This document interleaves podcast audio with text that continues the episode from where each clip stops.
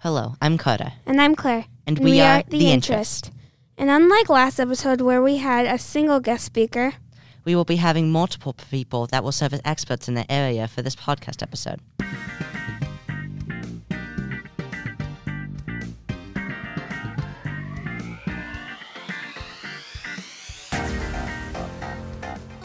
today we're going to be talking about the first cartoon, old cartoons and their remakes, and how cartoon animation has changed, motion tracking and new technologies in cartoons, and how cartoons might look in the future. The first thing that we're going to be talking about is the very first cartoon ever made. Our expert for this s- section is Tristan Hogenkamp. First cartoon ever made was in 1908 by French cartoonist Emile Cohl named Phantasmagorie. The cartoon was hand drawn and it, it is a very short anim- animation, 1 minute and 20 seconds. The cartoon is about stick people that are moving around and encountering different objects. We then see the animator's hands under the scene. The main character is drawn by the artist's hands on the camera. And the main characters are a clown and a gentleman. The film was created by drawing each frame of paper, then shooting each frame into negative film. Phantasmagorie showed people the magic of animated pictures and changed how people saw reality and movies. Phantasmagorie managed to lift cartoons out of the realm of trick films and started them on a path toward animated feature. And then then new cartoons were created and so were their remakes. We would like to thank Tristan for that wonderful piece.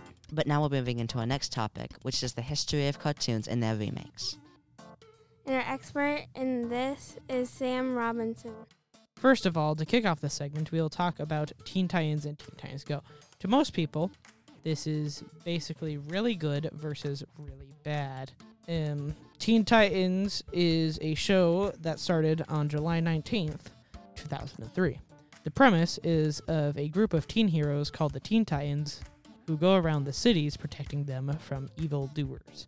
This series had five seasons, a special, and a movie, Teen Titans Trouble in Tokyo. Teen Titans Go's premise, otherwise, is a group of goofy esque heroes that are supposed to be protecting Jump City from baddies and such, while they usually don't. This series has six seasons and counting, one special, and three movies. Now, here is the Animaniacs. The, Anima- the Animaniacs is a show that has a large cast of characters, including the Warners, which consist of Yakko Warner, Wakko Warner, and their younger sister Dot Warner. The episodes consist of a segment of the Warners doing their thing, then a segment from the rest of the cast, then a small, tiny segment of the Warners again. One notable song from this show is called Yakko's Nations of the World. It was a widespread meme for a small bit. Now, the 2020 reboot of the Animaniacs, though, however, is very similar, to, but most of the extra cast segment is completely replaced by one of them called Pinky and the Brain, which is about two lab mice who try to take over the world. Much like the original, though, there are plenty of meta jokes and so on. After this, we'll discuss on how animation has changed throughout the years. Thank you, Sam. That was very insightful. Now we'll be moving into our next topic, which is how cartoon animation has changed. Our expert for this topic is Alex Krim. Through the years, animation for cartoons has changed and has gotten better. From Phantasmagorie to Sonic the Hedgehog movie, there has been a lot of changes and improvements. Early in the making of cartoons, they created them with pencil and paper. It was time consuming and produced cartoons with characters that moved stiffly and were in black and white. People rarely remember the car- the the early car- the earliest of cartoons, but who can blame them? The first cartoon was made in 1908. Later, in 1926, the first cartoon had that had sound made cartoons more defined and atmospheric. That cartoon was was was made by Max Fleischer, which was Sound Cartoons. Later, in 1937, something groundbreaking was made: color with new cel animation style. Cartoons could now show color. 19, 1940 was a big breakthrough, not only with animation but also with technology. With new computers, computer animation is now possible. So basically, bad 3D animation. But as the years go by, 3D animation gets better until eventually it becomes indistinguishable from reality itself. In conclusion, cartoons have gotten better through the years, and with better and better technologies emerging, who could have guessed what could have happened? Thank you, Alex. And our next segment is, is about motion tracking and new technologies by my co hosts Carter and Anna Gaster. As we said before, in the first days of animation, images were drawn on sheets of paper, and then rapidly switched out with other drawings to appear as if everything was moving. Although the animating in itself is tedious, the switching out of papers just required extra hassle. But with the technology we have today and programs such as Adobe Flash, Autodesk Maya, and other professional animation software, the whole process has become a lot simpler. Adding onto that, with the new technology we have available to us, we are able to make 3D animations, as opposed to only 2D animations. With 3D, animators are able to make their projects more realistic and add to the level of professionalism.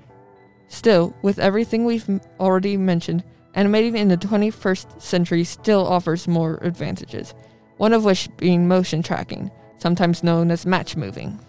This is not the same as the older technique of rotoscoping, where someone traces over a live actor, or more specifically, where they record an actor after doing a motion and then project it on a table where the body is traced over frame by frame.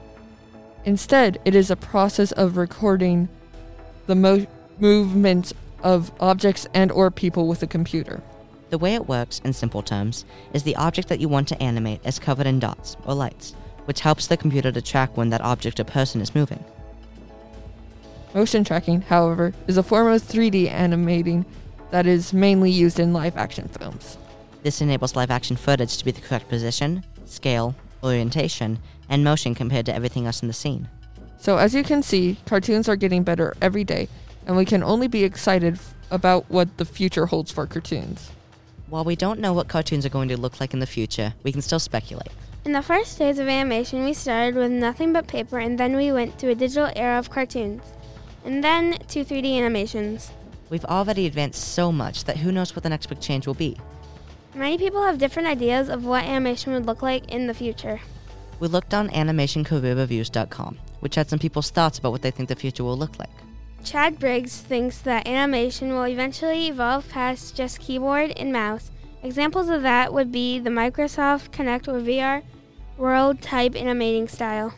Others that responded to their question often said the same thing that animation will become more dynamic or limitless. In conclusion, cartoons have gone through a lot of genres, changes, and upgrades. Animation started with the bare minimum and eventually grew to be what many people are seeing on a daily basis, either in movies or video games. Thanks, for listening. Bye.